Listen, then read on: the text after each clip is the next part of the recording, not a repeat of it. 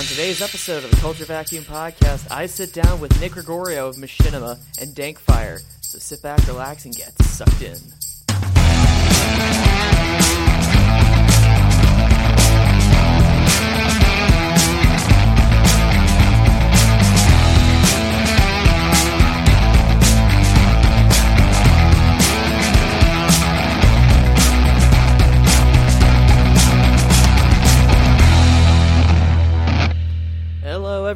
Welcome to episode 22 of the Culture Vacuum Podcast. I'm your host, Samuel Pillay, and we got a really uh, special episode here today.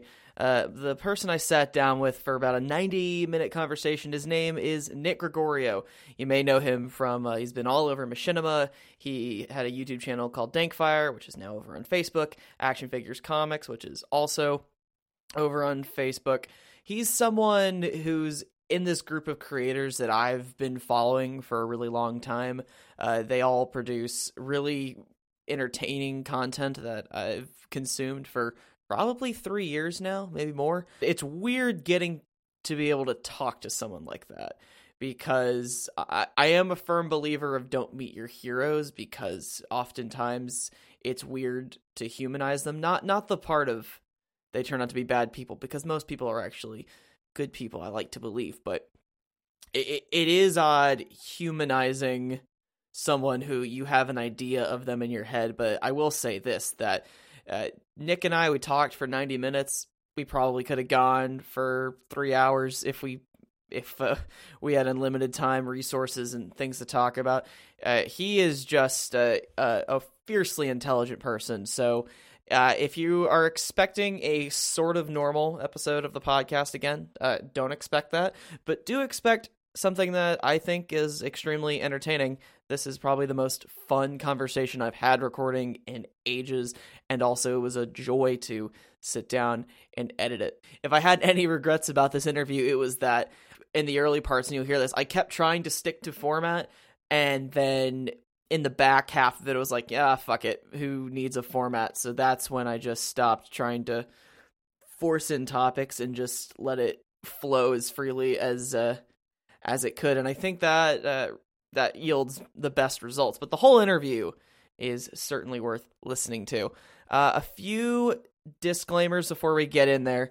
Uh, there are two numbers I dropped that I want to offer corrections for here before we get into that. The, the first number I dropped was that Netflix represented 10% of industry spending.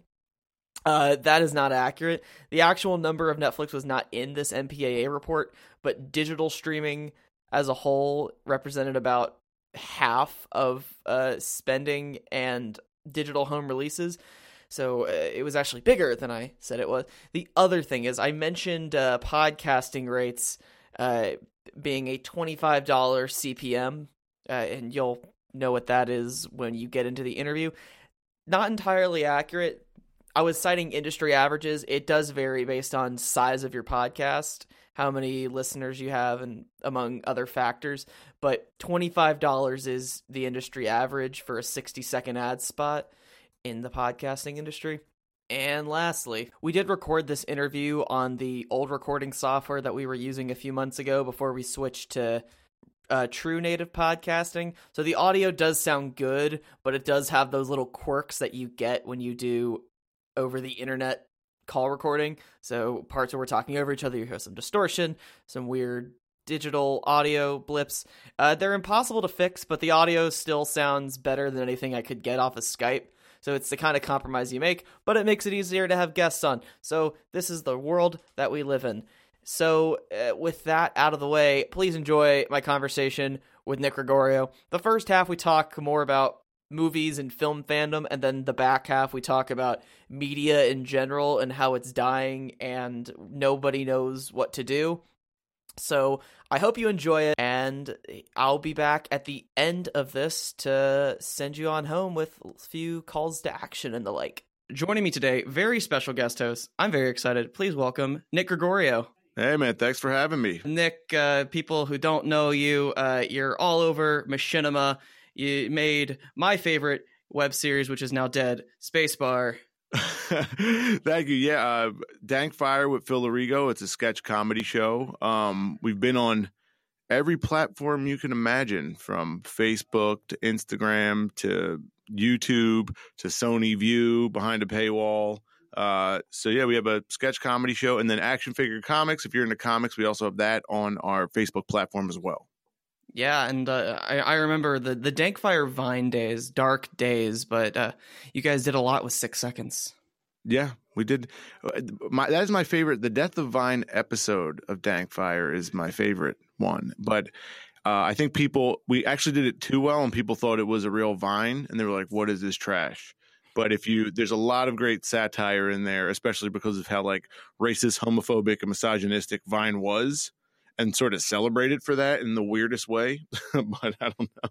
Yeah, Vine Vine was a lot of things. Yeah. And I didn't care too much for it, but seeing like I watched that terrible Workaholics movie and then oh King Bach King Bach just showed up and it's like, "Oh, I guess he's a a, a real thing now."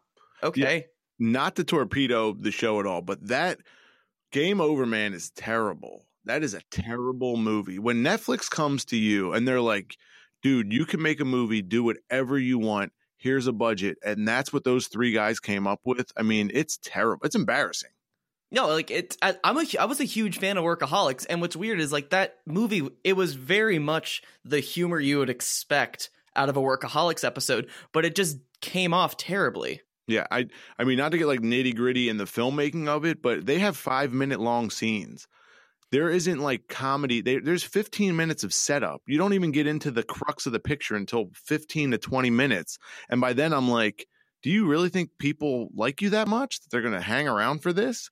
Um, but the the five minute scene in the in the uh, hotel room is just terrible. Like right in the early part of the movie too.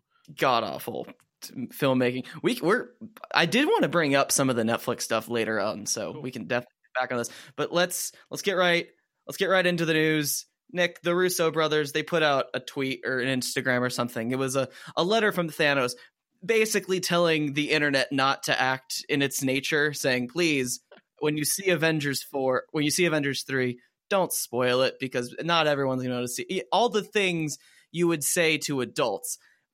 My question is, is this really what we've come to? Is that we need some 40 year old men to sit sit us down like our dads and say, "Okay, hey, come on, don't don't be a dick." Uh, if you're listening, go see Avengers as soon as you can because yes, the internet is going to be the biggest dick about this movie. You know this, man. This is going to happen. Like that people are going to see it Wednesday night, Thursday night before the movie comes out and they're going to be like Cap dies, Iron Man dies, Hawkeye dies. Like they're just going to they're going to spoil it and then there's going to be like those false flag spoilers and people are going to it's going to be a mess. So I think yeah. we they needed to do that, but they might have just put more fuel on the fire. Yeah, when you when you call it out, it just makes the problem worse. It was re- later revealed that this is actually just alt right people trying to sabotage a movie because it had black people in it. But there was a Facebook group that targeted the DC diehard fans to say, "Let's spoil Black Panther for the Marvel fans." Yeah, I'm not saying everyone who joined that was racist, but the people who ran it were, and they were playing on the fact that I don't know, people just I think they pick their side and it becomes their identity and they have to just ruin it. Yeah, it's it's really weird. I I, I never got because I grew up reading both Marvel and DC, and I was excited for both Marvel and DC properties. You know, like I'm not gonna, I don't I don't get the the side choosing of it, and I think all it does is kind of hurt fandom.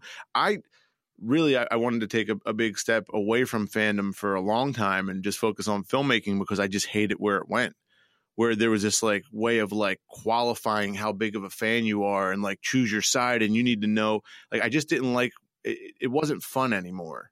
And it, it became uh it became more of a chore. And i was like dude i just like i enjoy these things. I grew up with them. I don't need to uh, prove to you how big of a fan i am or pick a side or root for a certain character or hope a movie fails. Like i want them all to be good. And and i i I hope like the best for any of the productions that are for superhero characters. I can say The Long Halloween changed my life, and also Batman versus Superman was an ambitious pile of garbage. I can say those two things. you could say those two things. Um, I don't know if you want to go down the Snyder verse rabbit hole, but I'm I we talk about it a lot in the in the office, and uh, still to this day we still want the Snyder cut of Justice League, but it doesn't exist. It does exist, and I know for a fact it does because I know they screened it what we know for sure, there was a rough cut that he put out, but every director puts out a rough cut. But by the time that it came time to start working on the final cut, that tr- the tragedy with his daughter happened, and he exited the project. Um, I'll just say it was far less of a rough cut than people think. Oh God. Yep. Having seen Justice League, I think Justice League is a more better put together movie than Batman versus Superman, but Batman but it lacked any sense of ambition or hope or or or any sense there was no artistry in Justice League whereas BVS lots of artistry, lots of big ideas that Zach was working with. Yeah. But the end product was bad. But I for part of me does I hate Justice League more than BVS just cuz it was just it just it, it was numb and it was weird watching it. Yeah, Justice League was candy. You know, it was like nostalgia candy. Uh, I definitely marked out for the moments when you had the like Elfman score swell up, and you know they the fact that they brightened it up a little bit. You're like, oh, cool, but I, I it just felt false, and it didn't feel Yeah. like a cohesive vision, and that that that ultimately kills any movie. Thor Ragnarok was a better version of just candy. Thor, Thor Ragnarok, super fun time, but ultimately there's not really that much consequence to the Marvel universe. Like, yes, I know Asgard blows up, but the way the movie handled it was a joke, and that's fine because it came off well. Yeah, I I think that's been the formula with the Marvel movies, and that's my biggest gripe towards them. They serialized cinema, so they they took the comic books and they adapted them quite literally, where the stakes are always very low, and the character needs to survive for next month's adventure, and that's what we're kind of seeing. Um, and finally, with Infinity War, we're going to get that moment of of dire stakes. So I'm I'm excited for that. I think there's really just I think there's in my humble opinion, I think there's only 6 really really good Marvel movies and the rest are just fine except for Thor 2. I don't know if that's a good thing or a bad thing for cinema, but I really like those 6 great movies. I I feel like Iron Man, the first one, is a great Marvel movie. Uh, I really enjoyed Guardians of the Galaxy. I thought Winter Soldier was a solid picture, uh, and of course the Avengers. That's probably those are my like top Marvel movies. My my least favorite Marvel movie, and I actually think it's a terrible film, is Doctor Strange. I really did not like Doctor Strange. I felt like it was Yeah. cheaply made. It was rushed. The character uh, didn't go through any catharsis. There was no. He didn't learn anything. He just he learned magic. That's about it. He also went to. He was looking for magic spells to fix his hands, and he went to a guy and was like, "Hey, man, I heard magic fixed your back." The guy's like, "Oh yeah, yeah, just go to like indescript Eastern country, and they'll fix your hands too." I was like, "What?" It's like, "What is happening? This is a movie. Nothing's earned." Sorry. let's let's go let's dig into that because i think one of the the spacebar episodes when spacebar was on youtube that made the biggest splash is just everyone you had on that show ripping doctor strange apart. And it was weird for me because i felt that the the notion of doctor strange was it's fine it's a little less good than ant-man but it's better than incredible hulk i think. Like i i don't think there's anyone out there who adores doctor strange but you guys seem to harbor like a, a hatred for that movie. And I thought it was fine. I thought the ending was actually really smart. I like that he used his brain instead of his fists because every other Marvel movie is there's a sky beam, punch the sky beam. Oh wow, you won. Yeah. I okay, so we saw we had like the advance tickets for Doctor Strange. We wanted we wanted to see it in advance so we can tackle it on Spacebar that day. And also thank you for being a fan of Spacebar.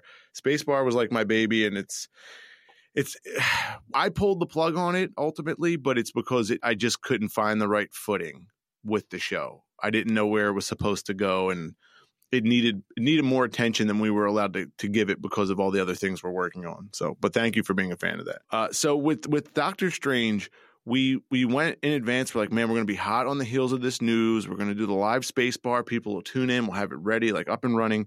Uh, and we really didn't like it. And we we went in. I mean, we had a few drinks. We were laughing, joking. We were just looking to have a good time in the theater. And I remember it was just so egregious. And I heard people in the theater be like, "Oh my god, the Eye of Agamotto! Oh my god!" And I'm like, "Yeah, but like just those are, those are Easter. That's like the cherry on top of a really well made cake with handmade icing. Like you can't just sprinkle those throughout and be like, that's a good movie. I felt the sets were cheap and recycled. They used a lot of the same sets. All the trippy stuff that I was expecting. I'm like, uh, this is just VFX that are in any movie. Like they, this level of VFX manipulation is in is in any movie you go see. And then I, I really thought that the character just did a disservice to what the modern hero should be. He was a cocky prick. He got in a car accident, hurt himself, stayed a cocky prick, easily found a way to learn magic in this weird hostel in India where everyone just learns magic.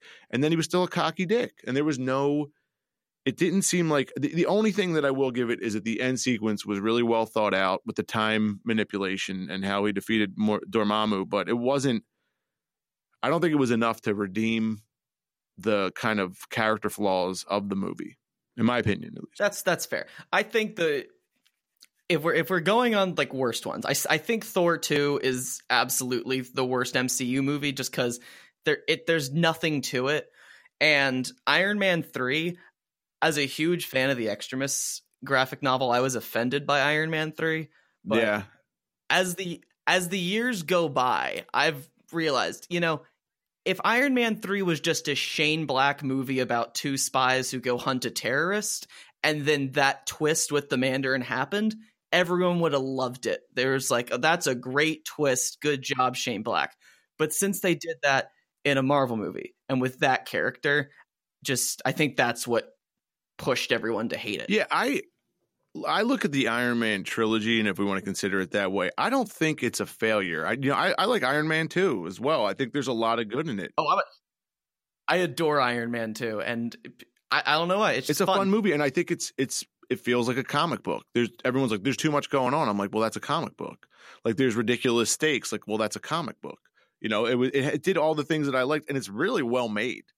If you go back and watch that, I mean, all the Iron Man movies are really well made like the the level of polish and quality that went into them you don't you don't get that with all all the MCU movies like especially the CG heavy ones but uh, Iron Man 3 I think is a fine movie people were really hard on that one I don't like the whole and and it seems like it's a Marvel go-to like you said let's fight the sky thing but it's it's sort of the more is more shit show finale um, where you're like, yeah. what am I looking at right now? There's just, you know, there was so many Iron Man suits, and it was it was just so much was going on at the end of Iron Man three because it it started out as this very small Shane Black movie, you know, when where it's just like a you know, like you said, like a spy movie, and then by the end of it, it's this superhero fiasco, and that's that's where it really lost me as a viewer. I was like, oh man, there's, there's like a lot going on in the uh, third act. I think the big problem with the the Iron Man trilogy is that. Uh, in order for a movie to be a movie, the character needs to have an arc. But in order for Tony Stark to still be Tony Stark, he always needs to be a cocky, smarmy. In each movie, he goes through an arc and he's less of a dick at the end. But in the next movie, he's cocky and smarmy. Yeah, again. and I think you know, I, I just said that there was no kind of there was no arc for um, Doctor Strange uh, but I think that Robert Downey Jr. because of how good of an actor, and he's he's frankly a better actor in the role of Iron Man than Cumberbatch is in the role of Doctor Strange. Um, I don't whether or not they're better actors outside of that, but in those two roles, what the humanity that he brought to Iron Man, I think the entire MCU is built upon.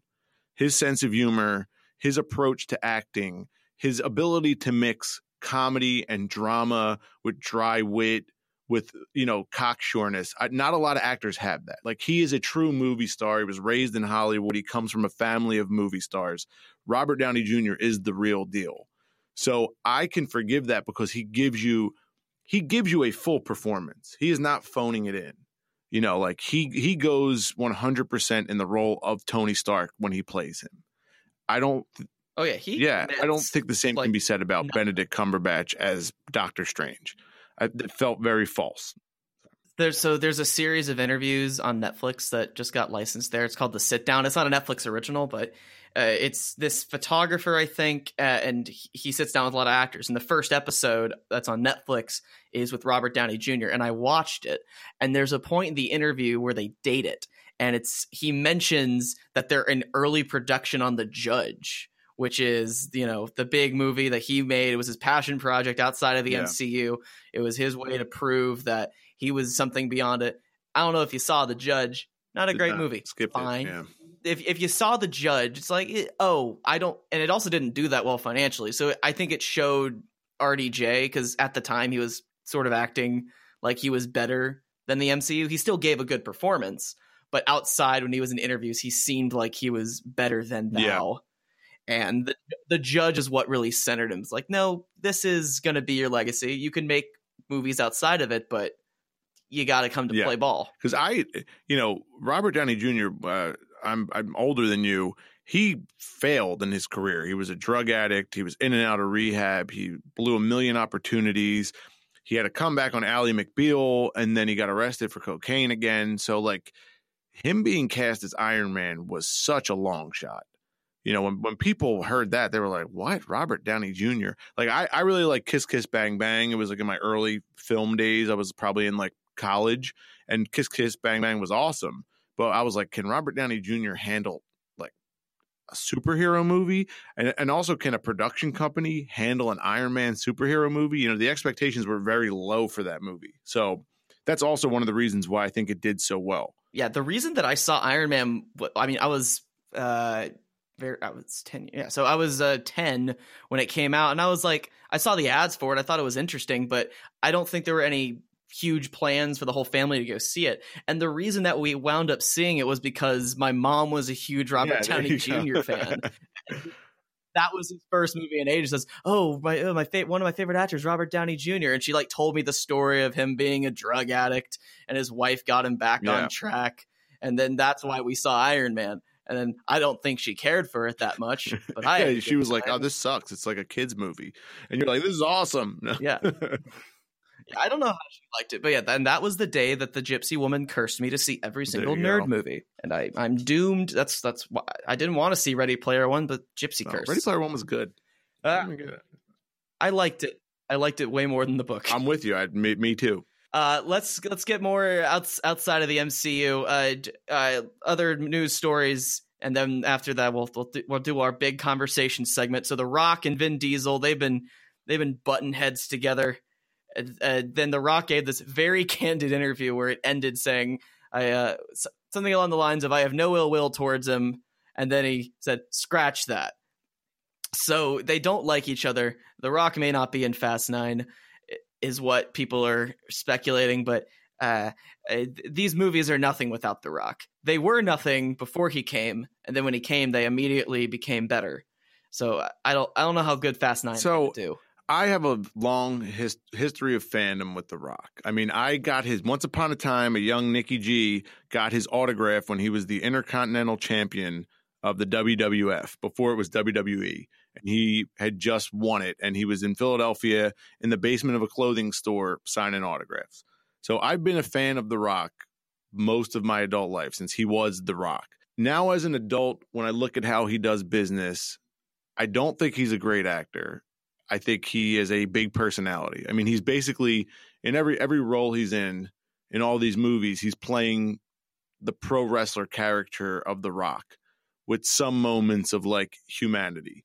I, I would say his best work is on the show Ballers, and that's still not great. Is he charismatic? Is he larger than life? Is he a movie star? Yes, yes to all those things. Vin Diesel, on the other hand, is an actor. And I mean, I, I know everyone thinks he's crazy, but like he is an actor. He does consider himself an artist. He does consider himself a filmmaker. Like, and he has a passion for the craft.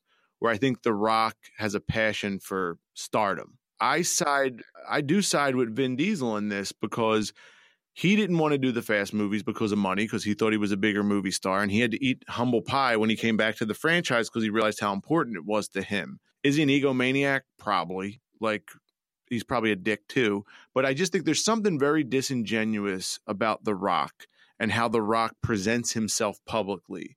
And even when he gives these like candid interviews, he's still being very much The Rock in it, you know? Like trying to be diplomatic, but at the end end of the day, like, you know, he's like, it doesn't matter what you you know, just he's throwing some shade there because he can and because he knows that's what his brand is. I don't think Vin Diesel or even Tyrese, who is a psycho, they weren't throwing shade at The Rock. They were they were being genuinely passionate about like, hey, you're going to do a spinoff, and like that's not what this is about. And for you to do that, you're turning in that you're, you're kind of cheapening the experience. And again, I know it's a fast movie; they're big action blockbusters, but at least that that's my perspective on it. Vin Diesel, like when Do you know the story behind the Last Witch Hunter? I I know that that movie exists, and I know it's pretty insane. It's not a very good movie, but the origin is Vin Diesel was a huge. D and D player, and he got he got the name of his D and D character scrawled some tattooed somewhere on his body, and then he decided to make the Last Witch Hunter, and his character in the Last Witch Hunter is his character that he's Oh, always okay, I been in D and D. That is that is some deep level nerddom, and I and I do admire that. I th- I think with the Fast and Furious movies, my introduction to the franchise was in seven, and then my friend Michael, his introduction to the franchise was in Fast Eight. So we've only known the franchise with The Rock, and I went back and I watched Fast Five. Fast Five is by far the best Fast and Furious movie because you have The Rock, you have The Rock as that villain. The action was still semi grounded.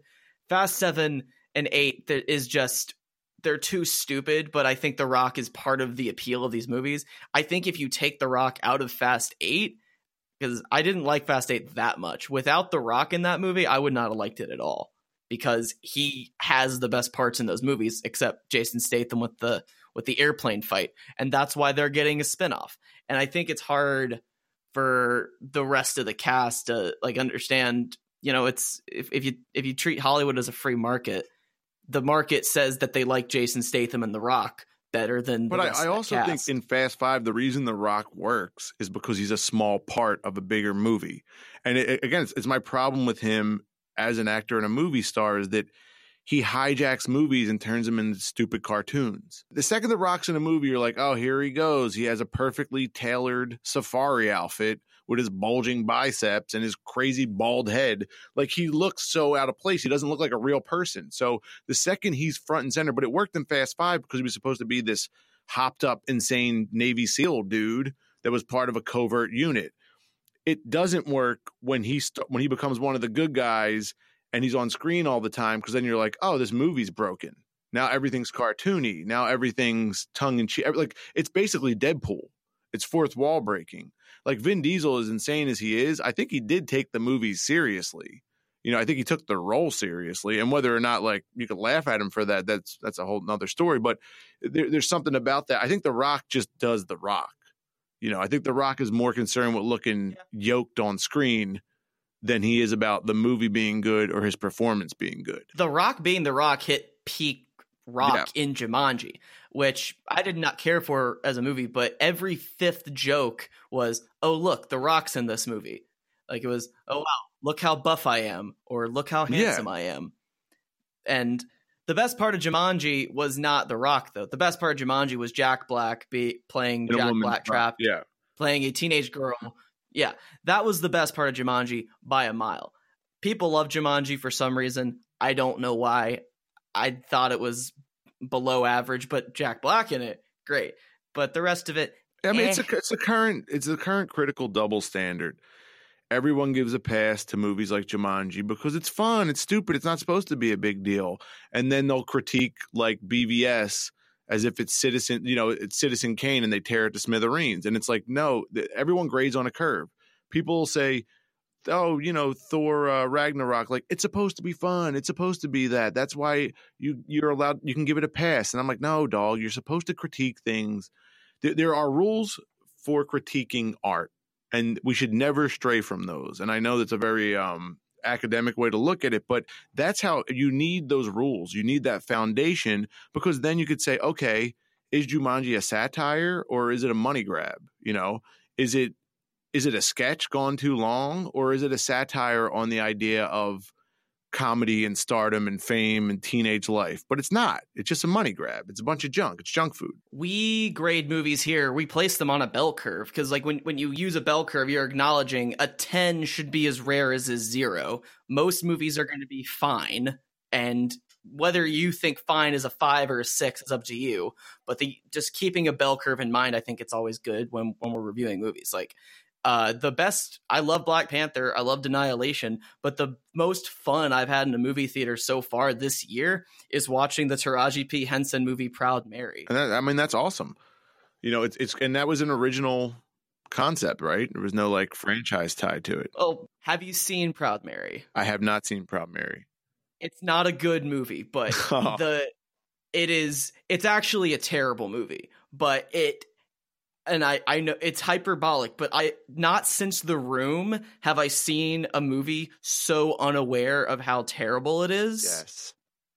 And the way that certain dialogue if you if you choose to listen to the old episodes of this podcast after you've been on it, I encourage you to listen to our Proud Mary episode, which we reviewed with Call Me by Your Name, which in hindsight is a weird combo, but Proud Mary I genuinely believe if it gets second life on home video will become one of those cult classics that you just sit down to watch and enjoy how terrible like the it is the plot makes no sense they name drop characters as if you're supposed to know who they're talking about it is well that's it is near perfect.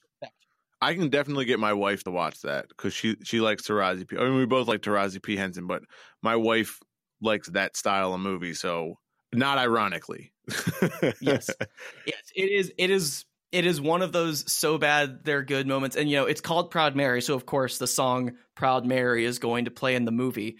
But when the song does eventually hit, it just it lands with a thud, and you're like, "What?" It's the it's the prime example of you should have gotten a different editor for this. Oh, yikes! It Yikes, is yikes. when I was watching, I was like, because Taraji, when she accused the studio of being racist and not marketing it enough, and I'm like, oh, I'm gonna go see this and see if she has a point. So I went in just expecting to see if Taraji was right or Sony was right for not marketing it. Coming out, I was like, I can't believe that exists. Who decided to spend money on this? What? Uh that's that's one of the things I love about the movie industry because it, it really is a double edged sword. And I like I tweeted out about the room because I really like the Disaster Artist. It was kind of it was my favorite movie of last year. Everyone in this industry, from the top dog on down, I, I imagine even Steven Spielberg, everyone always worries that they're Tommy Wiseau, that they're making mm-hmm. a terrible movie and they just can't see it.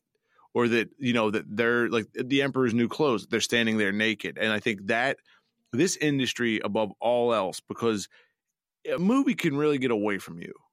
Um, I've made two feature films, and like scenes and aspects and characters can really get away from you sometimes. And you don't know, and you might not know until the editorial phase, like, oh, that doesn't work. And if you can't recognize that and it stays in the picture, that's when you get those really tone deaf, insane moments that you're like, wow, like this is this is like a golfully awful. yeah, I uh, can. Okay, so I'll ask. I'll ask you this before we move on to like the last news pieces I wanted to focus on. Uh, to, something I've like made one of the issues that I focus on all is like I don't understand that like because I've been watching uh, film punditry online for a long time, and it was a narrative I was fed and believed until I recently realized it's completely false. Like, it seems that the media that talks about film fetishizes this idea of Marvel or Disney or DC or whatever taking a very inexperienced director and plopping them in a blockbuster because it worked out in some instances, but we also saw what happened to Josh Trank and Colin Trevorrow, where Colin Trevorrow got to make his Jurassic World and it was fine, but then he went off and made Book of Henry. Like you don't have time with a million dollar movie to hone your craft.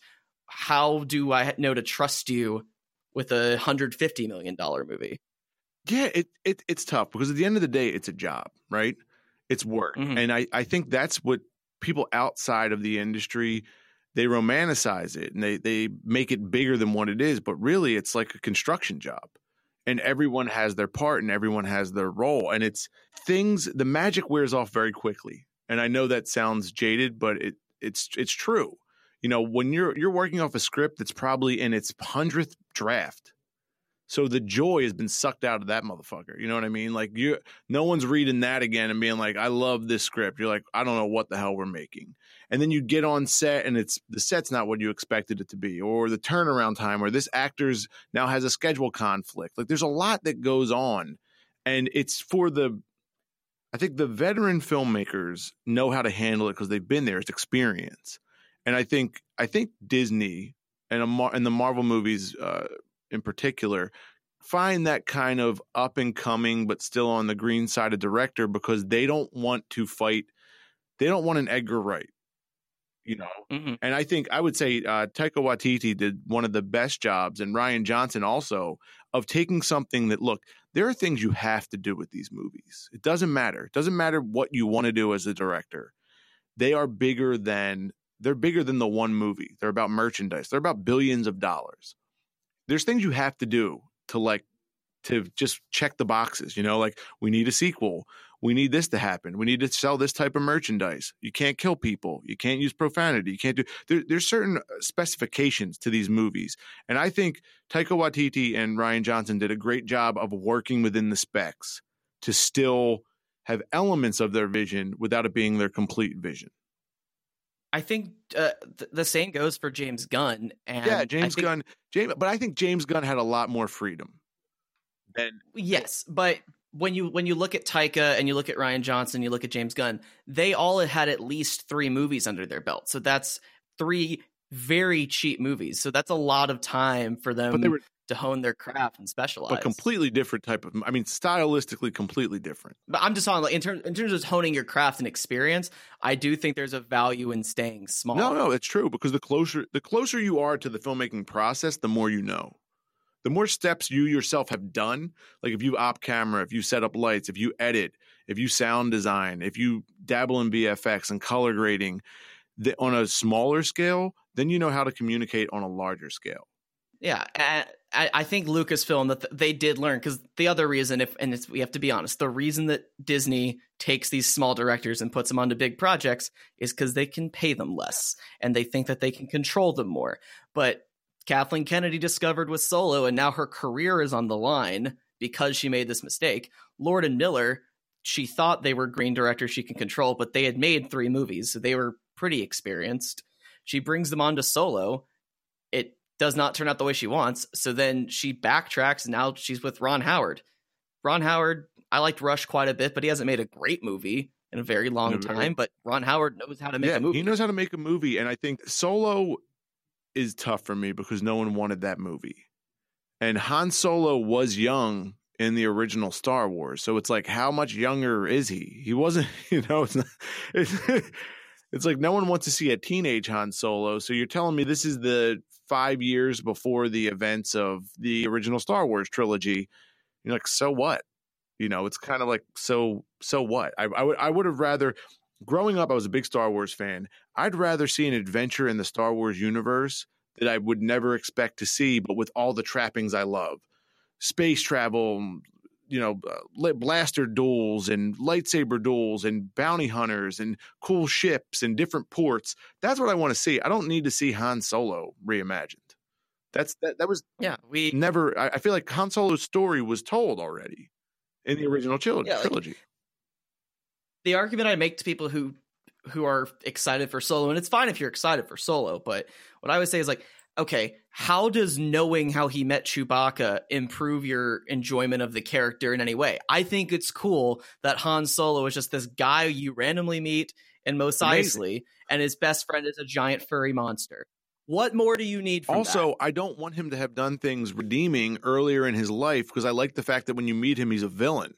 He's not even he, he's not even close to a good guy in the beginning of the original Star Wars, and not until the end of the movie that he redeems himself. But he's always, you know, he's going back and forth with that character. And I'm I'm sure you you've heard this too, but when a character appears in a movie, this is the best moment of their life. Like this is the most no- noteworthy moment in their life. So when you tell me to go back and watch a prequel I call bullshit on it because you shouldn't be writing a movie about a character who has better stories in their past. Like you should be writing about the best story. If you come up with a character, you're like, this is the defining story of their life. And it's the most important story of their life. And that's how you should treat your characters if you are a writer or a filmmaker. Uh, and then to go and try to retcon and make a prequel to be like, but no, no, no, no, no. Let me tell you exactly how it went down, which led him to be this. I'm like, I don't, I don't care. Like that's I got enough. I already got enough from the character. Yeah, the financials of Solo are actually uh, eerily similar to that of Justice League with these re- with these remakes.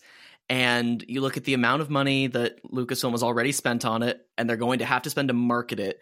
This movie's probably going to need to make seven hundred million dollars, eight hundred million to break even before it even begins to make a profit. I don't think people are talking about this because they're just assuming Solo is going to do great. And if Solo comes out and it's a good movie, it'll make it it's it's tracking well for opening weekend. It's going to make a lot of money if it's a good movie. But if Solo comes out and it's not up to par and the financials lag, Kathleen Kennedy's probably going to lose her job. Lucasfilm, as we know it, is going to get shaken up because they've she sunk so much cash onto this. It has to do well. It's it's not an option. It's not allowed to be their one whoopsie because that's a really big whoopsie yeah, now. It, I, I mean, again, it, when you look at it practically, when you look at it as an industry, if you start a construction job and halfway through you fire everyone, you bring new people in, and you have to re you have to tear up the old work and lay new foundation. Like it's yeah, it's expensive. It's it's it's real dollars and cents. It's not just Hollywood accounting.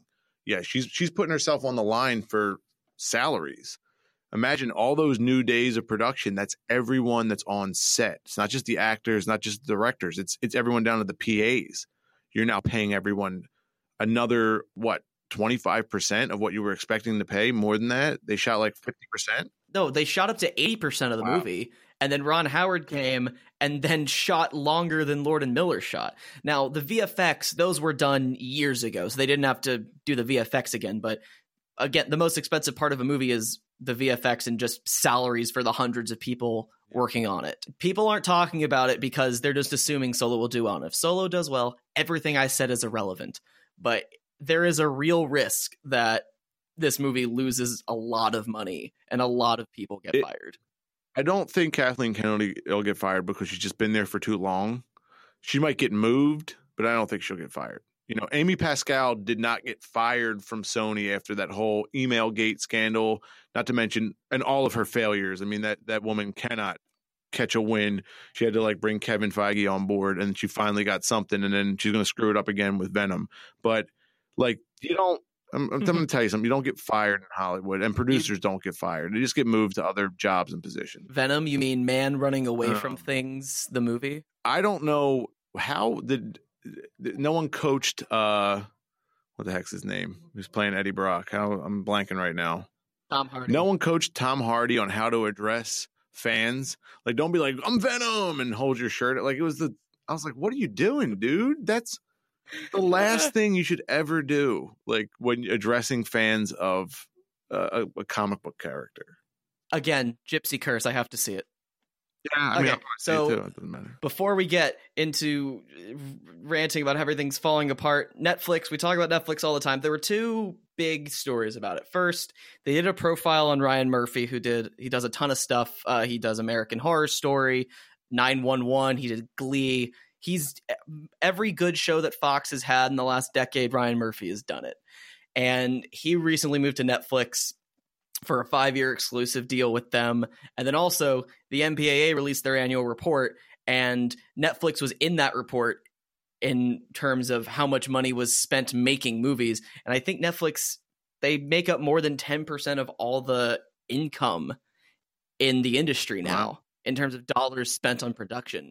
Yeah, it's it's a changing world. You know, I saw uh, Steven Spielberg spoke out about Netflix movies and and feature length movies in particular because he said they're made for TV movies. That's just an example of you're old. He's old. And yeah. when you came up in the industry, that's how it worked. But now the industry has changed. And I'm not saying we listen to the youth, but you need to understand where your industry is going and that you are no longer at the forefront of it anymore. He's an amazing director. I think a lot of you know the old directors are brilliant directors. They they haven't been surpassed. The current crop of directors I don't particularly like as much as the older crop, but I think the mentality is, is all wrong. You know, and I think my boy Scorsese, he embraces it straight away. You know, Netflix was like, "Hey, you want to make a movie your way?" He was like, "In fact, I do." and he'll go make his three hour long Irishman movie. But it, it's about understanding trends and embracing them. And if Netflix is where the money is, that's where the audience is, and that's what people want to see. I think the issue with Netflix is their TV it is pretty good. I haven't there hasn't been a great Netflix original series in a while. I no, feel House of Cards was, Some, was their best series. Yeah. Uh, also, uh, they, they came out with a limited series that was a western. I'm forgetting the name of it. Godless. Godless was actually pretty good, but that was a one off, so they can't do anything with that.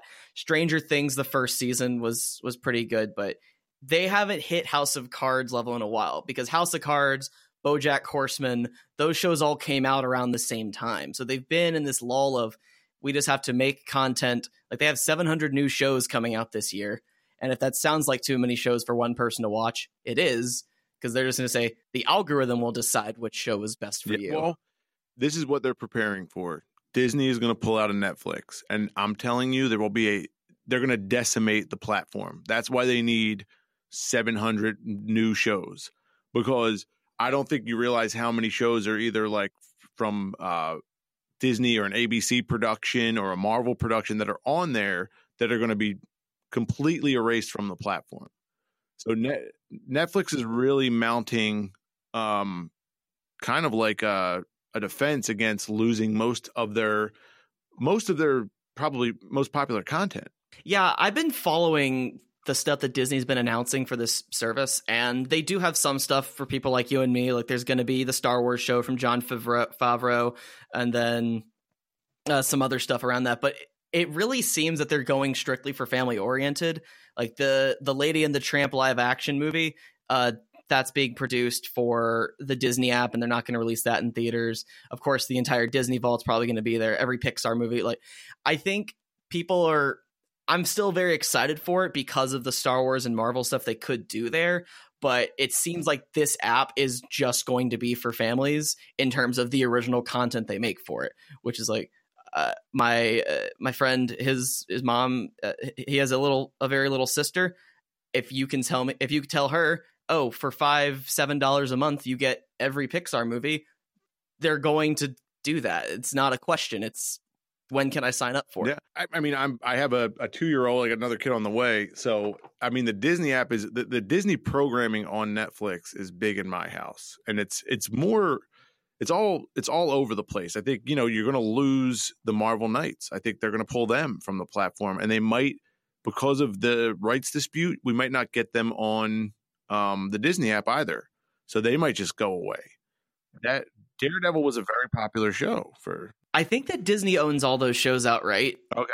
and Netflix was just the just the lic- was just the licensor for it. Like you have uh, BoJack Horseman is in the days when they still licensed content, and they licensed it from the studio that makes it, but the studio still owns all the rights. Netflix is just the exclusive streamer of it. So like BoJack Horseman is going into syndication now, but Netflix doesn't see any of that. Oh. Okay. So yeah, I mean, so you know, I mean, I, I felt like Netflix took a very the proper approach to the digital age of media. You know, they they give you decent budgets, they give you realistic budgets. I watched Bright. I thought Bright was okay. I didn't think it was a terrible movie.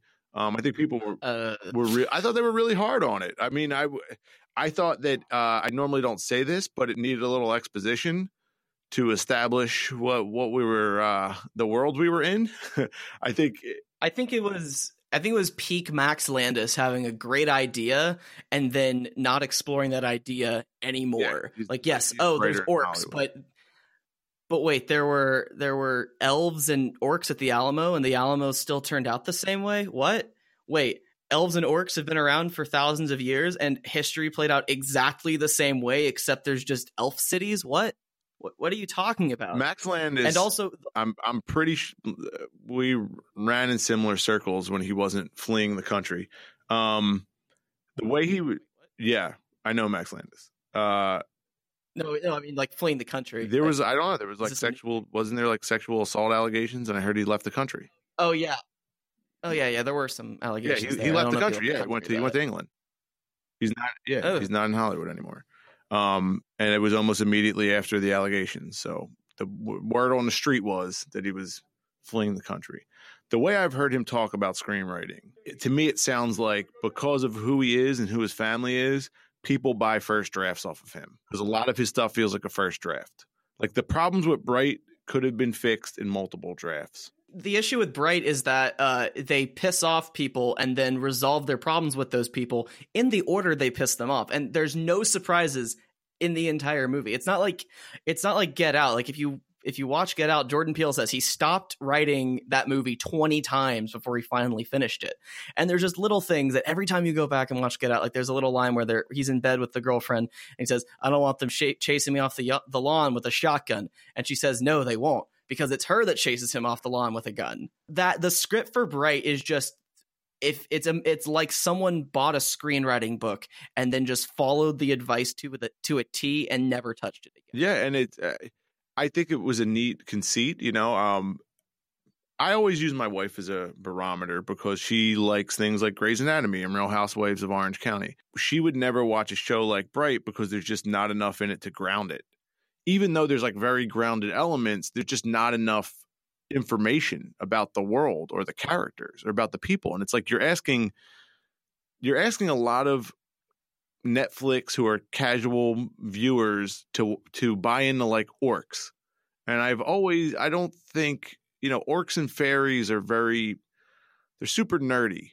And you're you're building like you're building this modern world on their mythology and that's asking a lot from your audience member. Because if you've never seen a lord of the rings movie or read a fantasy book you don't know what they are. You don't know the intrinsic value of an orc or a fairy. I, I just saw a quiet place and the way that that movie plays out it's great by the way you should absolutely see it but the way that a quiet place plays out is very much you're just getting a peep into an established world. But john krasinski and his writers do enough they do a good enough job of giving you enough to understand how the world works, it doesn't matter that you didn't have a Lord of the Rings five minute exposition at the beginning of the movie. You get it because they they built it well. Yeah, and and I'm I'm assuming they're not, or maybe they are. Don't spoil it for me. But Bright was playing on archetypical characters, though. Bright was saying, yeah. Bright was assuming that you. They were telling a story that was very bold. You know, they weren't being subtle with it dude is an orc in yeah. a cop uniform.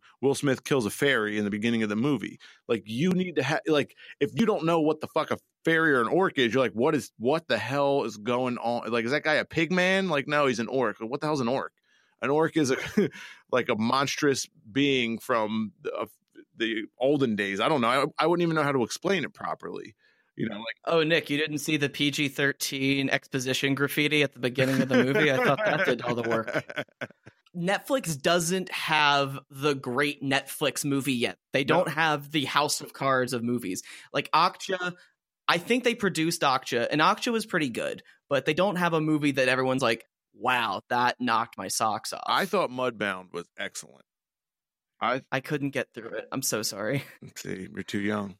No. no. Everyone I tried watching it and the first 20 minutes went by I'm like, I I think I see where this I need to just power through it because I know it got all the, the awards buzz and people loved it. I could not finish that movie. It is nothing against it. It's just I didn't get it. I guess. Uh, I I thought it was a very honest movie. I thought it um it painted a a very bold picture, but it was also a character piece, and it established its world very well. It wasn't a one sided like because that's what I always worry about with a movie like that. Like I don't want to be depressed for the entire movie um, with a movie like Mudbound, like I don't want to be mired down in the muck for this whole picture. And I think it did a good job of even characters that were despicable, making them likable enough to watch them for two and a half hours. And and the cinematography is gorgeous in that movie. I think, but again with Mudbound, they didn't make that. They bought it at a festival. Like they have not. I don't think there's a movie that Netflix has scratch. Yeah. Yes, they they found the script. They plopped down the money for it. They hire the director. They've made plenty of movies like that. They've just all been terrible. yeah. And they and I don't know what the problem is. Maybe Martin Scorsese's The Irishman is going to be great, but there's a reason every studio turned him down before he went to Netflix. I mean, but that that's just that's been that dude's career. Scorsese got turned down for everything. Wolf of Wall Street, Wolf of Wall Street wouldn't have wouldn't have been made, I think, if Brad Pitt didn't give him money from like Plan B to finish it. So that mm-hmm. that's just been Marty's mo. I mean, no one wanted to make Silence. I know that's been a uh, like it hasn't been the most well received picture, but I think it's a brilliant movie. Um, that took him forever to make. A lot of the stuff that he does, because um, I'll tell you this: uh, I have a friend of mine, screenwriter, made a million dollars at one point in his career he's in the new Hollywood now trying to sell scripts again. Uh, much of what I do is producing. So he was like, Nick, you know, he was pitching me all this stuff and he has like really great impassioned speeches. And I'm like, dude, it doesn't matter. I was like, because the person you're pitching to has a kind of bingo card and you need to hit the five things that their studio heads or the execs above them want to see made. And if you can't hit those five things or like, I don't care, I don't care if it's the most amazing movie you've ever heard, they're not going to make it. And that's the sad truth about it. It really is that. There's no you and even if you're Martin Scorsese, people are like, "Yeah, but Marty, people don't want gangster movies anymore. That ship has sailed." I'm sure that I'm sure all their data and their metrics say their uh, brand intelligence is like, "Nope, no one wants to watch a gangster picture anymore, especially not with Robert De Niro. He's not hot at all." But the reason that Ryan Murphy agreed to Netflix is that Netflix sat him down and they showed him every single metric that they have on how his shows perform on Netflix, and that's what convinced him to go over. It's like, oh, your entire they say, hey, your content is the most watched on Netflix in every single market we operate in. And then they, among other uh, data that he didn't disclose, and but that's how they got Ryan Murphy over because Netflix has so many metrics. They're like they didn't just plunk down four Adam Sandler movies just because they they were feeling it. No. Is because the Adam Sandler movies they have are the best move performing movies on Netflix. And you're right. Netflix hasn't struck gold with a movie yet or a TV show, but you know what? They're like they're trying. They're trying to make compelling content. You know, they're trying to dare I say make art in some instances. And they're giving people the ability to express themselves in that kind of way. Do I think it's going to change? Yes. I, I think they're going to have to hone that edge a little bit more. They because uh, right now it's just sort of a free for all. But a guy like Ryan Murphy, a guy like Martin Scorsese, those guys are very good at editing, like self editing. You know, I think maybe some of the other, especially the stand up comedy specials uh, in particular, those people aren't very good at editing themselves, and I, mean that from like a physical like editing on a computer to like just editorially knowing what works and what doesn't. Some of those Netflix comedy specials, I what's weird with comedy is it all falls on the comedian. If Netflix gives a special to a bad comic, it's going to be a bad special. But uh, Neal Brennan's special, uh, Dave Chappelle's old writing partner, I just watched his. Uh, his was great. Uh, both Chappelle and Rock's stuff is incredible. I have to watch Chris uh, Rock's. I mean, I really liked uh, Jim Gaffigan. Chris, I thought his was really strong. Chris Rock just cuts his chest open and exposes himself. It is. It is. It's funny, but it is the it's not what I would expect from him. Okay. I, I mean, I also this uh, he's he's a genius. He's brilliant. The Dave Letterman interview show, incredible. It is a good show. It's a very strong show. I think I think uh, Letterman is really full of himself. I'm not the biggest fan of Letterman because I think he's I think he's up his own ass a lot, but. Fair, but in the first ten minutes of the Jay Z episode, Jay Z subtweets Jimmy Fallon, and it is wonderful. All right, I, I do want to see the Jay Z one. I watched the George Clooney one. Really like the George Clooney one. Watched the Barack Obama one. I thought he was just kissing Obama's ass the whole time, but uh, the Clooney eh. the Clooney one was a lot of fun. Okay, let's let's get out of news question mark and uh, into so the, the, the reason you agreed to come on the show is like you put up a tweet about uh ninja who's you know he's a big fortnite streamer and i respond like hey I, I, I, smell some salt in this. And then you know, I had a conversation, but I think the thing that I took away from that is like, you seem to have a very uh, specific view of platforms and that a platform is destined to be what it is. When you build a tool, there's only one way you can use it. I don't fully buy into that, but also I've seen YouTube has struggled to find other monetization strategies for its creators, which is why certain people have gone over to uh, have tried to go independent and go into Patreon. And Facebook is, which uh, you produce content for. Uh, I like Dankfire a lot, but I have to go out of my way to find it. Yeah. Even though I follow your channel on Facebook, because when I go to Facebook, I, I don't see it. I, I, don't know where it is. Whew, okay, we, so, we'll dive in here. Uh, yeah.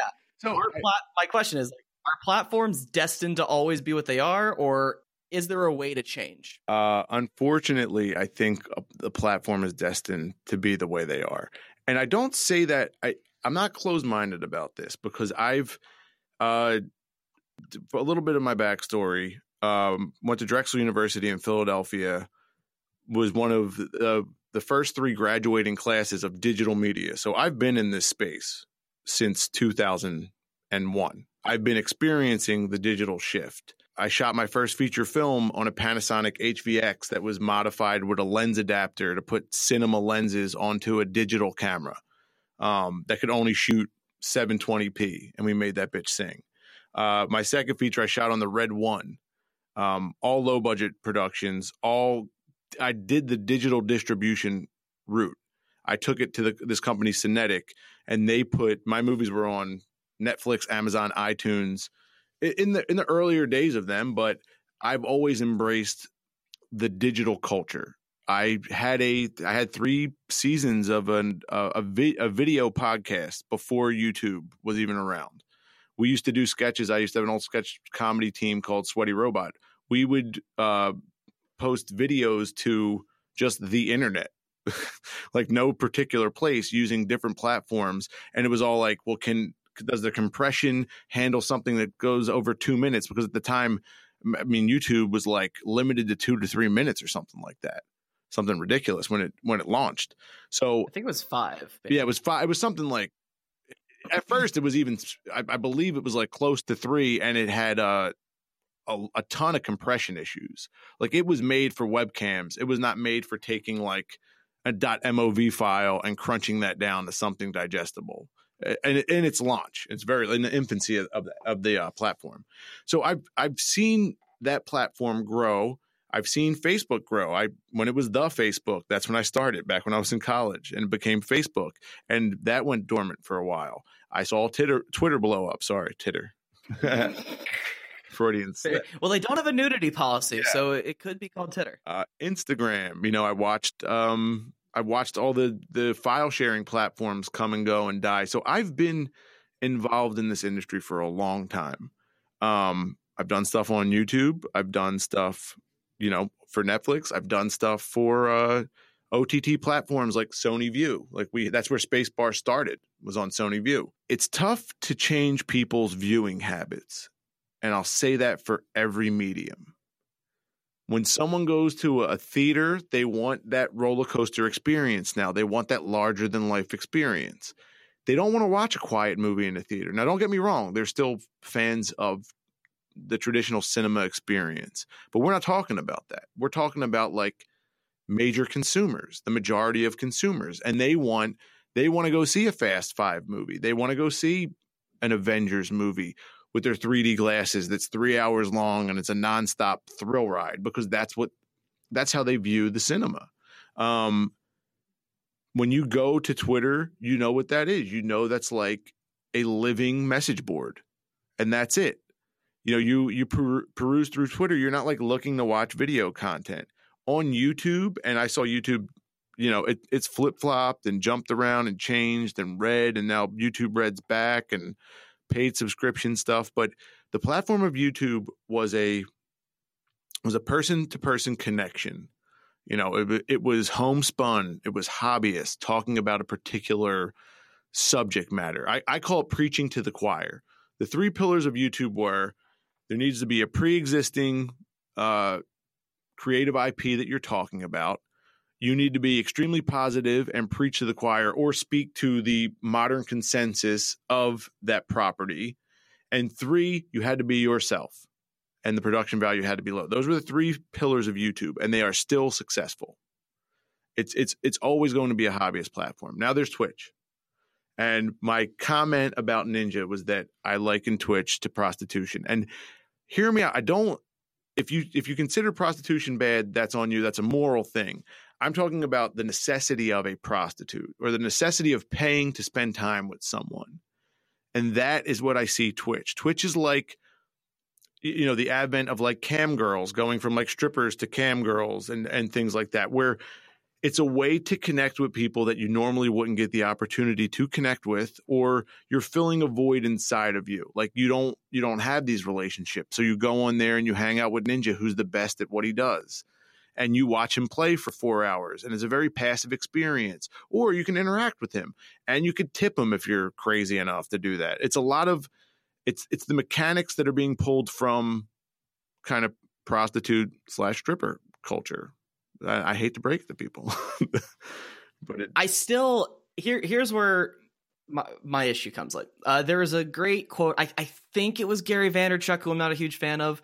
Someone smart who who's smart and they're rich for being smart. What they said was when the iphone came out nobody predicted uber. The the iphone was an internet connected uh, mobile phone with a gps in it. And since it had the connection to the internet and a gps you were able to build uber on top of what it provided. Yeah. when it comes to youtube philip defranco who started as a gossip monger he has evolved his show into a what i perceive to be a fairly balanced news format but of course young philip defranco never would have known that mkbhd who started as a kid in his bedroom just reviewing vcrs has now turned into an extremely successful tech reviewer who sells tens of thousands of dollars of merch whenever he drops clothes. Uh, same thing with the with the Paul brothers. The Paul brothers, you don't they, they don't make their money that much from their videos. They make it from their merchandise. Yeah. I think platforms, yes, they do have their limitations, but it's the people who learn how to build on those imitations and create the best version of it. Those are the ones that stand out. I still think that Twitch is young enough that no one has figured out the best way to utilize the limits of live streaming. And look, I'll, I'll Like- say this: that's what everyone says with every platform. And I'm not kidding. I don't even. I'm not even throwing shade on you. But when you're in these meetings, every like from a production, from a producer standpoint, they're like, "What's the evolution of this?" And it's usually not much more than the crux of it. You know, whatever that kernel is, whatever people are interested in, you can't stray too far from it. Because even shows that have a higher concept, like YouTube shows that I I loved in their heyday, were like Epic Mealtime. But Epic Mealtime in it in its crux was just dudes hanging out being stupid, making gross food. But it wasn't like a cooking show with this like really particular formatting and you weren't trying to learn anything from it. You were just seeing like what crazy stuff these guys got into and it's very heavily personality based. And I think when you're dealing with things that are heavy, heavily personality based, and it's not like a movie star, it's not like your favorite actor, you can't have that personality stray too far from what they're good at doing. And I think that's where you always run into trouble. Like, what are you supposed to do with Ninja besides watch him play video games? Because he's the best at Fortnite, but he's not the best at PUBG, and he's not the best at Overwatch. He's just the best at Fortnite. And he's good at Yeah. those other games. But the reason everyone loves him is because he's the best. He's not the smartest dude. He's not the funniest dude. He's not the most charismatic guy. What else do you do with him? Because this will happen and and I don't have the answer for this, and it's it's sort of a rhetorical question, but I'm curious to see how you would answer this. What do you do with him after Fortnite isn't the top game again? What what is his next step? What do you do with the guy? I think what I was talking about more is like the platform and the idea of a live stream. Uh, I think guys like Ninja, who they've they've definitely hitched their wagon to Fortnite. If Fortnite dies, and it did, they will either go the way of Minecraft YouTubers or they'll find something else to do. Like PewDiePie, So this what so- he's doing now is entirely different from what he did five years ago. Like it or not, Yeah. he's still successful because he was able to shift when horror games and jump scare reactions stopped being the most watched thing on YouTube. His shift towards video essays is it, it, it saved him and, and is what he says like is his mental health because he hated what he was doing Yeah, before. And well, the point I'm trying to make is that these platforms are personality dependent. That's like it's it goes part and parcel. So it's like how do I how do I interact? How do I experience these personalities? In Twitch, it's a live stream where I'm spending time with people. With YouTube, it's that very hyper cut vlogger approach, but it's still like I'm a personal. I'm I'm spending time with with people. Facebook is not meant as a media dissemination tool. Facebook is the digital representation of your personality. You know, n- people don't fake it on Facebook. You fake it on Twitter, you fake it on Instagram, but Facebook is just basically like the high school you went to, the college you went to, your friends and family, and then if you're bigger than that, your fans. But for the most part, it's a very it's the most realistic representation of us digitally that we have. And that's why no Uh, one sees our videos, sorry. I mean, you do. You get 123,000 views. I don't know how many of those are real because Facebook counts a view as what, like one second of play they count as a view. Three seconds. It's terrible. Oh, Um, yeah. if you, and if Yeah, you want to see if a, a video does good, just look at the engagement. Look at the comments and the shares. That that's the um deciding factor of whether a Facebook video does well. Uh, views. Fair matter. enough. Fair enough. Yeah, yeah. Views on Facebook, they've always been a, a weird thing. But I don't know if Twitch is going to be around forever, but it, it it's a platform specifically built for live streaming. And yes, it was specifically built for gaming, but YouTube was built as a dating website. And now it's the second largest search engine on the, in the world. We always talk about the successes, but uh, and there's a, and there's a hundred failures in the way, but Twitch seems like it has enough people on it now that it stands a chance that it can actually explore what it can become and what the best thing for it is going to be. Well, and here's the other hurdle. I think Twitch is an amazing platform. I love the idea of Twitch. I would love to be able to do live formatting, like almost like kind of like live TV. You run into the audience, and the audience doesn't want that.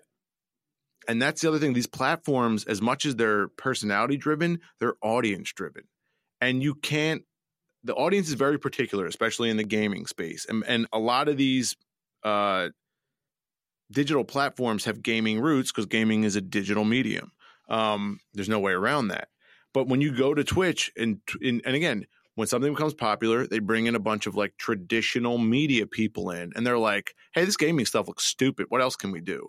And they try to make TV show type shit, and that's what you see. You saw like that happen with YouTube, and then their audience is like, "That's not why I come to this platform.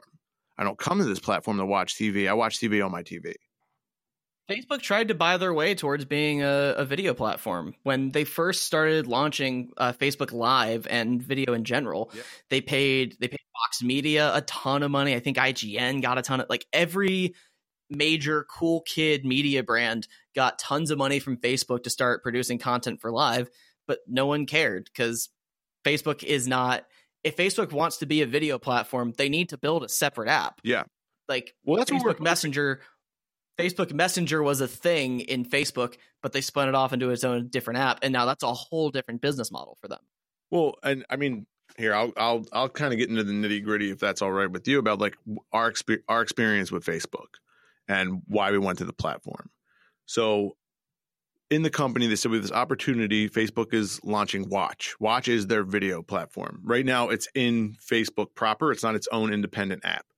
We're hoping that it becomes that. Uh, they were like, we can give you guys, we can pay you to make a, a pilot season of shows, which is five episodes, or we can do a deal where you bring over your content and we give you ad credit.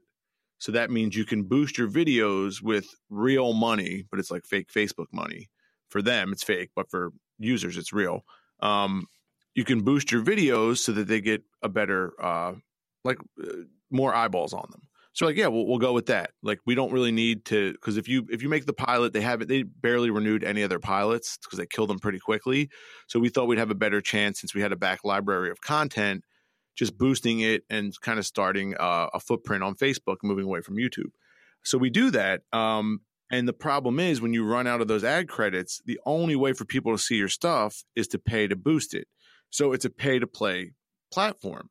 The problem is you don't there's no way to get ad revenue and only certain channels get ad revenue because they haven't cracked the nut on they don't know how to do it you know because a lot of people's content is it's stolen you know it's ripped content and i, I think they're afraid of advertisers being like no i'm not going to advertise on like a boot like something that could be taken down for copyright infringement so that's what yeah, i think whole- Tyrese Gibson is the thing that's keeping Facebook from uh, going legit to video. but really Oh, do Uh, you not know? Tyre- Tyrese's Facebook page is nothing but ripped videos. Yeah, oh yeah, oh exactly. Like yeah, I mean, uh, it's it's the technique. It's the black bar technique, right? Um, so that's that's one of the problems I think that they're up against. But uh, what sucks is when you don't have your marketing budget anymore because your sketches cost too much, you can't boost your videos. So you need to rely on organic growth, and that's very difficult to do on a pay to play platform. Okay, so uh, let's talk about one thing related to this, and then I want to talk about Spacebar. Then we can we can take it on home. Okay, so uh, do you know anything about Cracked.com and their video team? Um, I do know about Cracked. I didn't really read too much into their video team. I know that um they cut a lot of them loose, right? Oh, they cut them all loose. Yeah. It was cracked. For those who don't know, they have some of the best. I I, I maintain this. They were like they exceeded. Like you think heyday college humor when it was hardly working and Jake and Amir, the best college humor videos that were out there. They exceeded that level with their content. It was well researched. It was entertaining. Uh, it was extremely diverse. It got pretty good metrics in terms of YouTube views, but cracked the company. Uh, just one day they pulled the plug and no press release, nothing. A few months go by. Daniel O'Brien, who was the head of that video team, he goes on a podcast of one of the former crack people. And the thing he says is like, I know because I was there. I was deeply involved in the stuff that Cracked was doing with being ad supported. There's a huge, and what he said was, there's a huge sea change coming to new media and ad supported media where money's going to run out and uh, you people only know it if they're in that space right now and i mean we're we're seeing it in other places like uh, ev- even big media brands have had layoffs but crack just decided we're cutting our whole video team because it, it wasn't sustainable It's so not. They. Yeah. I mean, we are. We have the cheapest production costs in town as far as sketch Mhm. comedy, and I know that for a fact because I'm probably the only guy that can do that, and the team of people I work with, and my partner Phil. Like, I know for a fact what other sketch comedy companies what they spend per minute compared to us, um, and it's it's not sustainable. And Phil and I also wear a lot of hats and work on a lot of different productions. But if you're so you're making, I think roughly two dollars, two to ten dollars per one thousand views on YouTube. That's ridiculous. Like, do you, do you know how successful your video has to be week in and week out? yeah you have to be a paul brother or an mkbhd or, uh, or a pewdiepie and and the Paul brothers don't spend shit on their videos, their vlogs. So there's no, it's not weighted. It's not like oh, so you, it's a sketch, so it cost you guys, I don't know, let's say at seven hundred to two thousand dollars per minute for a five to six minute sketch. If it cost you that much, you're not going to make that on the video. Like it's an impossibility. Like you need a viral hit every time out. So there is no money for that, and you can't. As much as people love because again, it looks good on sizzles, it looks good on promotional reels because it's polished, cool content. It just is. It's not sustainable.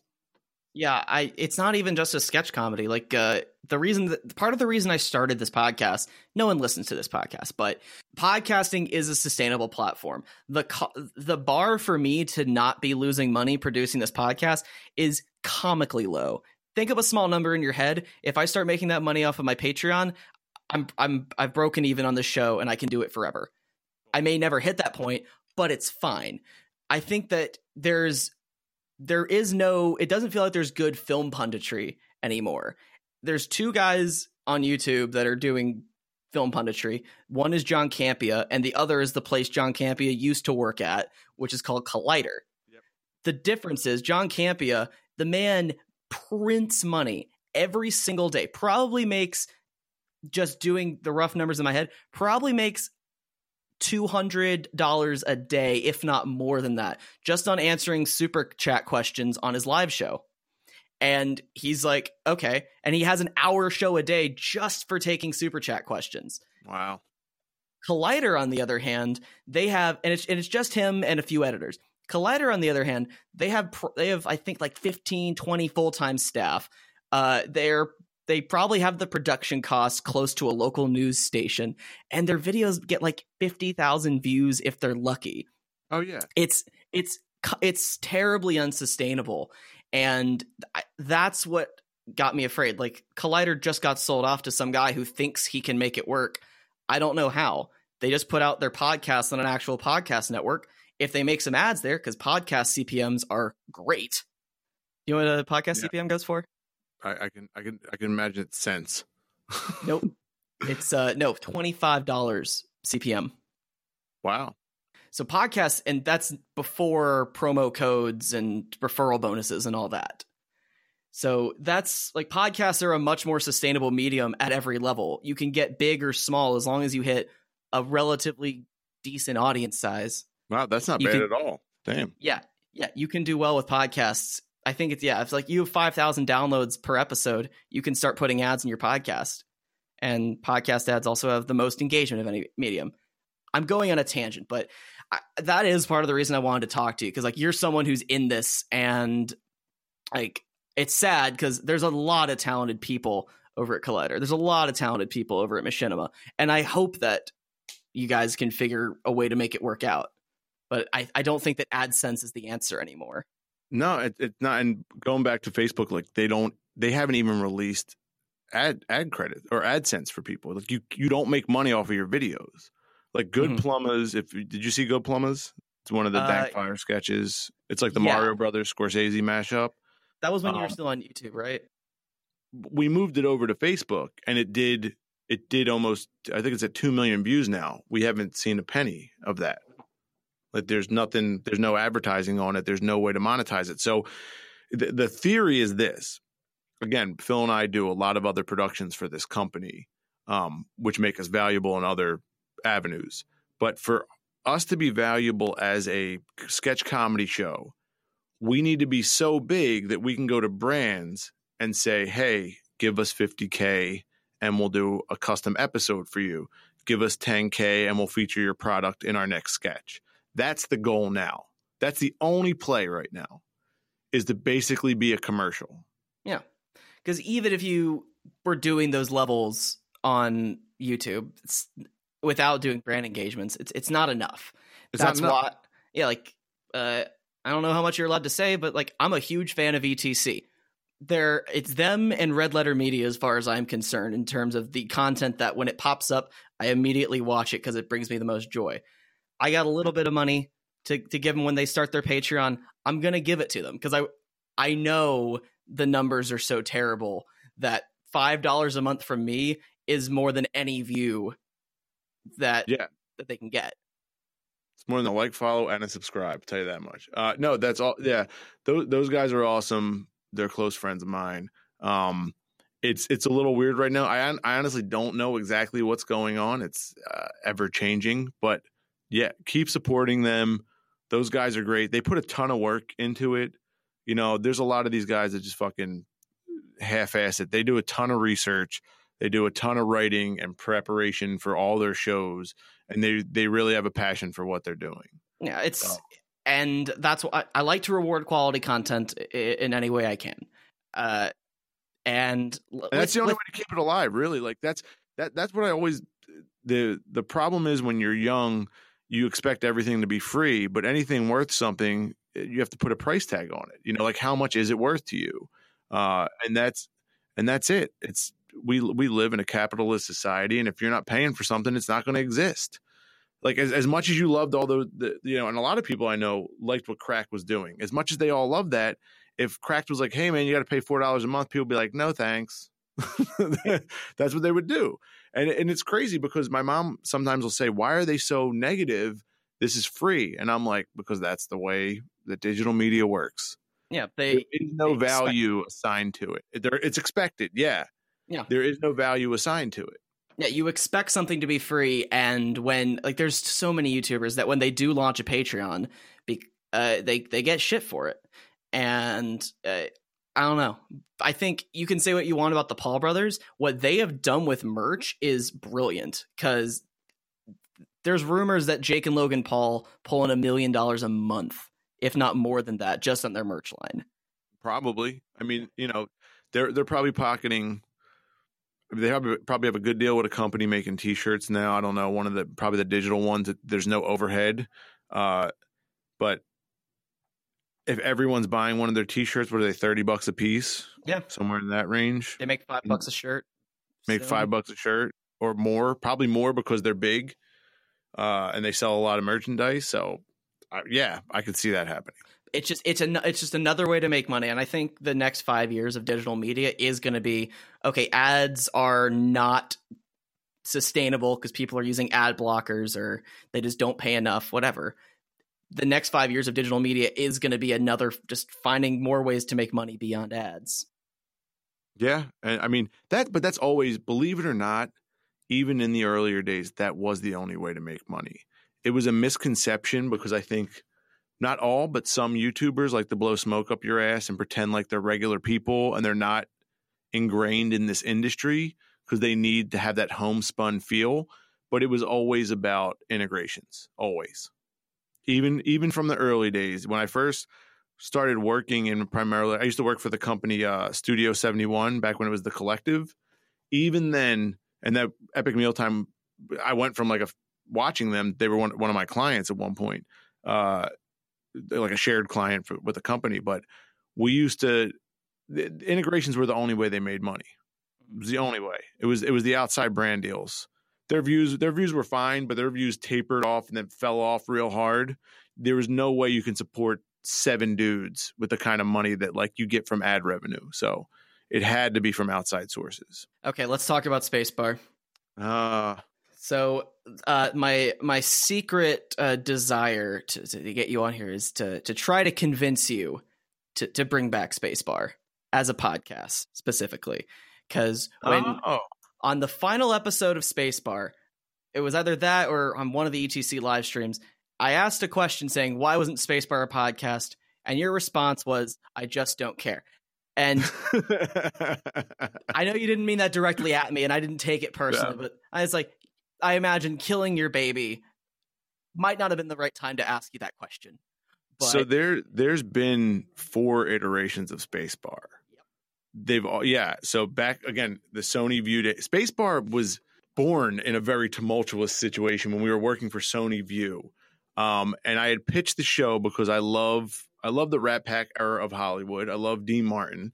And then I also love shows like Dinner for Five and that kind of sophisticated adult podcast conversation because I felt that like a lot of podcasts wanted like, hey, what's up? Flip flap, meh, meh, meh," you know, like real super fucking internety. And I'm like, I don't want to listen to a bunch of assholes. I want kind of a cooler vibe. Like I'm I'm about, you know, I'm a filmmaker. I'm about an aesthetic and a style and a and a, and a mood. And I, I really wanted to do a, a a podcast or a panel discussion show with that vibe. So we did the first iteration of it. It got undercut. The no one even saw this. The first ever episode of Spacebar, it got undercut by the uh, EP I was working with, and he really fucked the show up and really put me in a in a bad place. And I was like, I don't even want to do it anymore after we did the first episode because it was it was terrible. And then I found out that we were contractually obligated through Sony Vue to do a Spacebar. It was pitched, and they were like, "Yeah, and we need this show."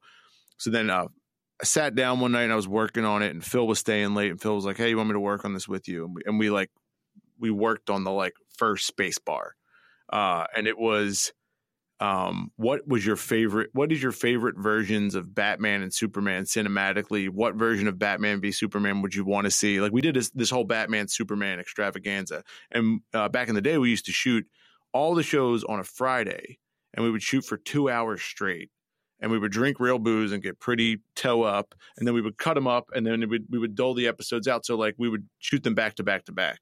Uh, and it was a lot it was a lot of fun. It was everyone's favorite show to make in the studio we were like this young upstart studio. We were new to machinima. Everyone was really liking what we were doing. The show actually looked good, and that was exciting. Like it had a really polished, cool vibe to it.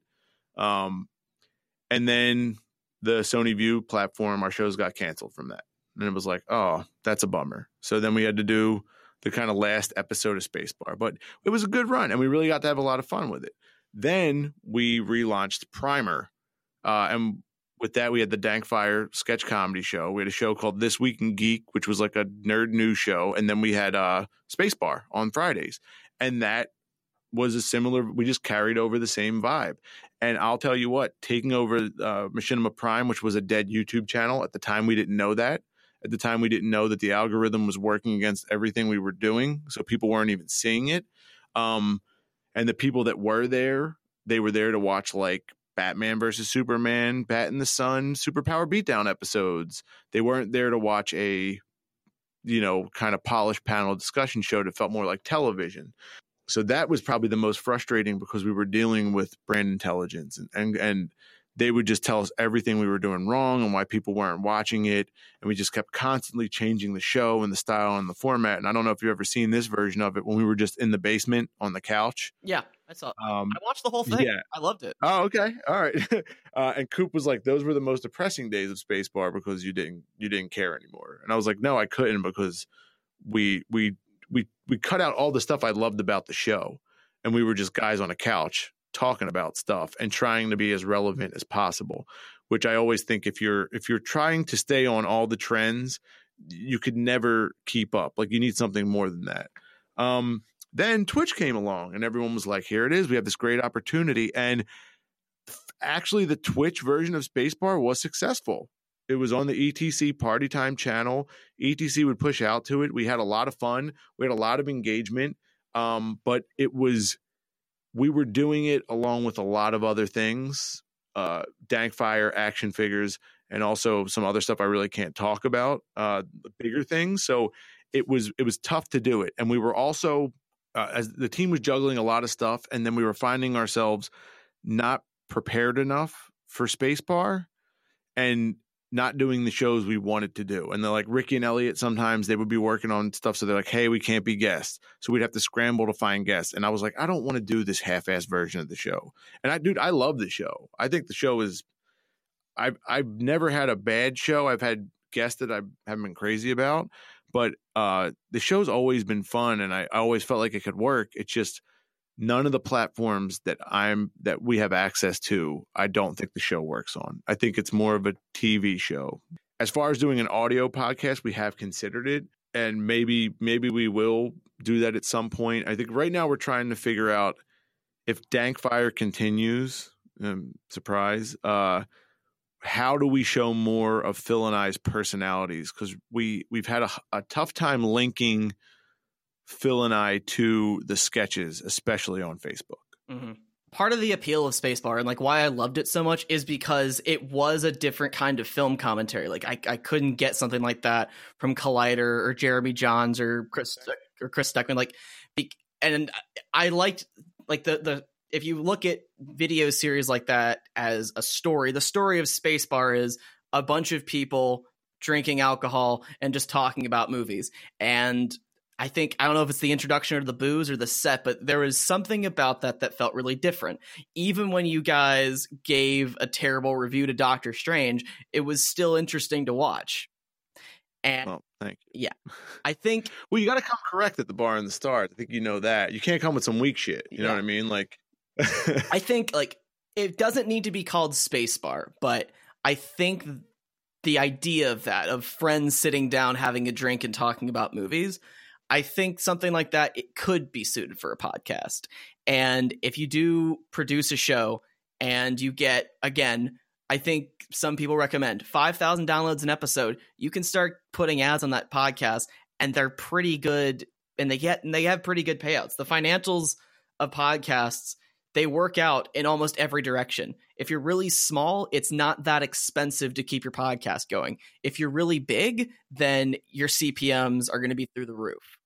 And all right. Well, maybe I don't know. You're, you're kind of selling me because it like uh if we can parlay some of the old fans that come through, yeah, we might be able to hit a decent uh decent little payday there. Yeah, I don't know. Like with with ad supported media, there's only two. You can either be really small, like Jeremy Jahns, who it's just him and a green screen and a version of Final Cut, I guess, and he makes enough money on ads to make that his living, and that because it's just him. But if you want to get really big, it's that middle, it's that area of growth that kills you because you do have to balloon the size of your crew to that of a small TV station, and you're going to constantly be taking an L financially. The to get that high and to get enormous on ad supported media that isn't a podcast, I don't think anyone's ever going to do it. You even have new media companies like Vox Media who are huge and they've actually invested really they've invested a ton of money in podcasts, but even they had to cut staff because putting ads on their website wasn't cutting it for them.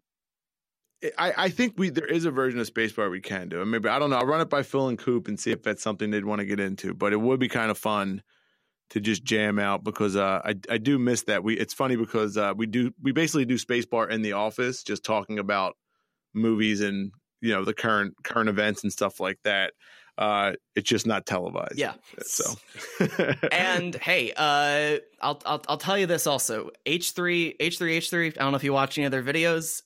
They have uh, a very they, they have what I like to call a John Campea situation of just they get except they don't even respond, but they put their podcast out on Twitch and again, hundreds of dollars of bits coming in and they don't respond to a single one of their bit donations. They just pop up on the screen so people can see their name there. Like what H3 does is they they do their podcast on Twitch so they can get bits and bit donations and then they put it up on YouTube so they can get a little bit of AdSense, but they also have podcast ads in there. So they're making money at every step of the way. I bet I'm pretty sure they make most of their money on the ads that they do in the show, but everything else is just cake on top.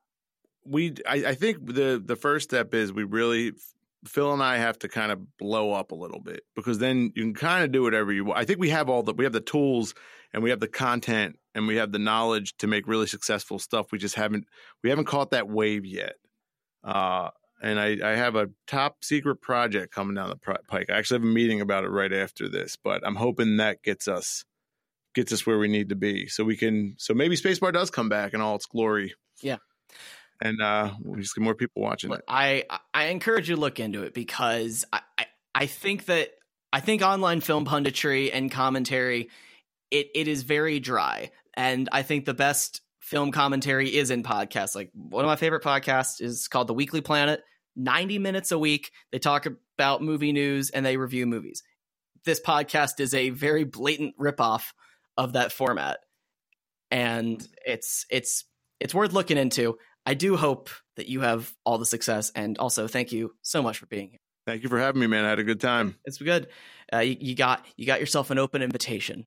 Hey, and we're back here. It's Samuel from after that interview was taped. Wasn't that wasn't that awesome? I thought it was awesome. I hope you thought it was awesome too. Hey, if this is your first time listening to the podcast, uh, uh I'm su- I'm super serious. Give us a follow or a, a subscribe on your favorite podcast app. We're we're on every podcast app: Google Play, Apple Podcasts, Overcast. I don't know about Stitcher, but Stitcher's shit. Also, Spotify. We're trying to get some Spotify engagement going. See if we can play the Spotify podcast game. I don't know how to play it, but we're going to certainly try. And if you're a longtime listener of the show and you like what we do, uh, we talked about it during the interview, but Patreon, uh, our our bar for breaking even is so low. And if we hit that goal that I've set on Patreon, we will be able to break even and we'll be able to do this without it impacting our financials at all, which is something I certainly strive for. I'll produce this show because it's fun to make, but it, it'd be nice if it was fun to make for free. Other than that, if you want to follow me on Twitter, I'm Samuel underscore C137 there. If you're curious as to where our music's from, that is courtesy of Affix Music. If you need to license music for your project, be sure to get it from Affix Music. That's A-F-F-I-X dot com. We'll be back with another episode next week. Probably be reviewing A Quiet Place, so be sure to check that out if you want to participate in that review. Otherwise, I've been Samuel. This is Culture Vacuum. You are now being decompressed.